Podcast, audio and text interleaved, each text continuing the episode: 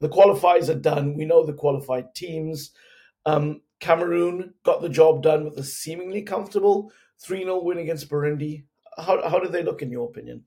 Um, yeah, I think seemingly is is the key word. Look, this was this was a do or die moment for Cameroon. Playoff essentially qualifier. They had to beat Burundi playing at home. If they drew, and as we went through in our last podcast, unless it was a 4 4 draw or higher, Cameroon would be knocked out. And of course, if it were a new one, Cameroon would be knocked out. They got the job done 3 0. Um, I think it, I wouldn't say a comfortable performance. I would say a nervy one. You know, they really struggled in the first half. And actually, uh, I would say the best player in the first half was was their goalkeeper Andre Onana coming back into the team, made some a couple really good saves. As Burundi actually were the team taking it to Cameroon and looked better, but just just after the second half started, Burundian mistake defensively, big lapse in defense allowed Bryan Mbeumo to to strike home, and then you know a Francis Nkwine favorite, Christopher Wooh, Cameroon center back, then scored off a corner, and then in the in the last minute, guess who? Oh, as always, Vincent Falsa Aboubakar uh, kind of put the icing on the cake. But again, from from very much a Burundian mistake. So you know, job done for Cameroon. They're into that Afcon. Um, am I inspired by them? Am I filled with a lot of hope for them going into the tournament? I, I would say absolutely not. There's still a lot for them to prove uh, and a lot for Rigobert Song to, to prove going into the tournament. Well, Alasdair, maybe, maybe expand on that. How are they shaping up ahead of the AFCON? Yeah, I, I think, you know, for me, there's still a lot of uncertainty around this Cameroonian team. I think, you know, the best example is, is Andre Onana, of course. You know, he said he would come back for this Burundian game and that was it. And so now they've gotten through the Burundian game. You know, they have to negotiate with him again to see, you know, will this work? Can he play in the AFCON? And you know, we won't see that organized and settled by the next next uh, international window next month in October, but we'll see. You know, and, and I think that's part of it. And you know, in their defensive pairing, you know, do you think he's going to stay? I, I I think he will be convinced. I think you know, partially him having a great performance, you know, getting the team through. You know, clearly there's a lot of support and, and pressure on him to be a part of this team, um, mm-hmm. both within the camp, but also you know externally, uh, but you know in terms of the government. But I, I think you know the problems go beyond that. You know, I think we look at center back. Christopher Wooh scored a goal, looks confident, looks composed. He looks like he's nailed down that center back spot. But who's next to him? You know, is it Mbaizo? Is it Gonzalez? Is it you mm-hmm. know? Does Castelletto come back? We don't know. Zambo and Anguissa in that midfield, who's partnering him? Uh, Olivier Kemen has done it recently, but even Zambo and Anguissa, as we spoke last week, has not been hitting right form. And mm-hmm. again, up front, we know Cameroon have fantastic scorers and finishers, and Mbeumo, Toko Ekambi, mm-hmm. you know, mm. um, Choupo-Moting, and, and of course, uh, Aboubakar.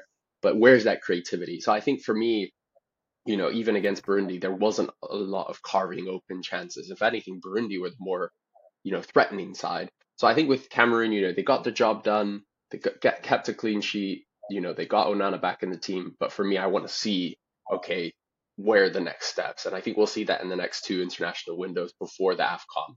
But I think I think Rigobert Song has a lot of work to do. Sure. Moving it away from the indomitable Lions, um, one of their former coaches, Hugo Broos, is working with South Africa. Nine games undefeated. They beat the Democratic Republic of Congo in their most recent game. I declare an interest. Are Bafana Bafana that good? Um, are they are they one of the continent's leading forces? Are they the favourites going into the AFCON? That was a joke on the ladder, but I, I would love to say yes, Zayn, but um, you know, I, I think they've they've done fairly well. You know, like you said, nine games unbeaten. You know, they've, they've kept four clean sheets in that time. You know, the only team that they let in score more than one goal is Liberia in that kind of you know, chaotic and calamitous 2 2 draw when they conceded those late goals. And, and so I think, and you know, they also got that 2 1 win at home against Morocco. And so they've actually topped the group, which is, you know, pretty remarkable. Uh, considering you know they had probably the most informed African team coming into it, you know, semifinalists of the World Cup. But I think you know, like Cameroon, there's a lot of questions around South Africa. You look at the run, you know, the only team that they played that was of high caliber was Morocco, you know, maybe you throw DRC in there as well as, as a very good team.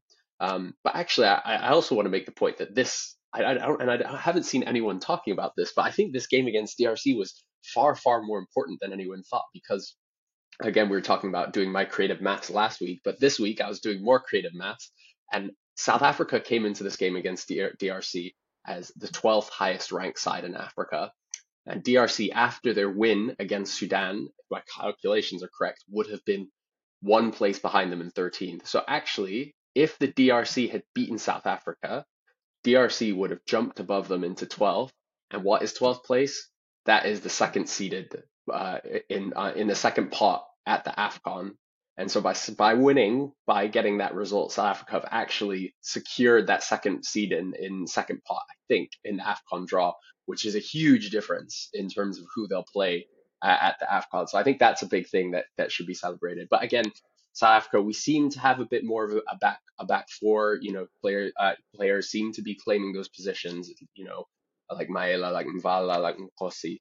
Um, uh, but you know, there's still a lot of questions to be asked. Albas has come in in the midfield and looks really good, but who's playing alongside him?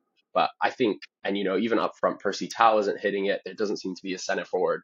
But I think the big takeaway from this international window is that Lyle Foster is, is the real deal for for Bafana Bafana. Um, I think the Burnley player he scored he scored the one goal today. Yeah, it's his fourth goal in 11 appearances for Bafana Bafana. He's looking good for Burnley. He didn't look as good when he was played up front, in the game against Namibia.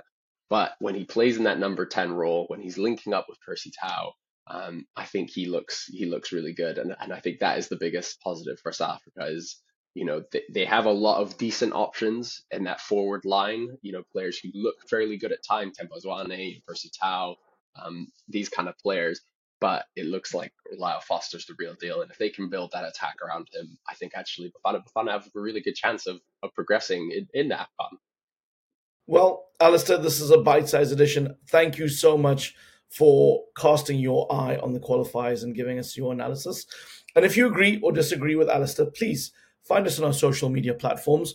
We are on X, formerly known as Twitter, and uh, Instagram at OTW underscore podcast. It's going to take me a little while getting used to calling Twitter X or X Twitter.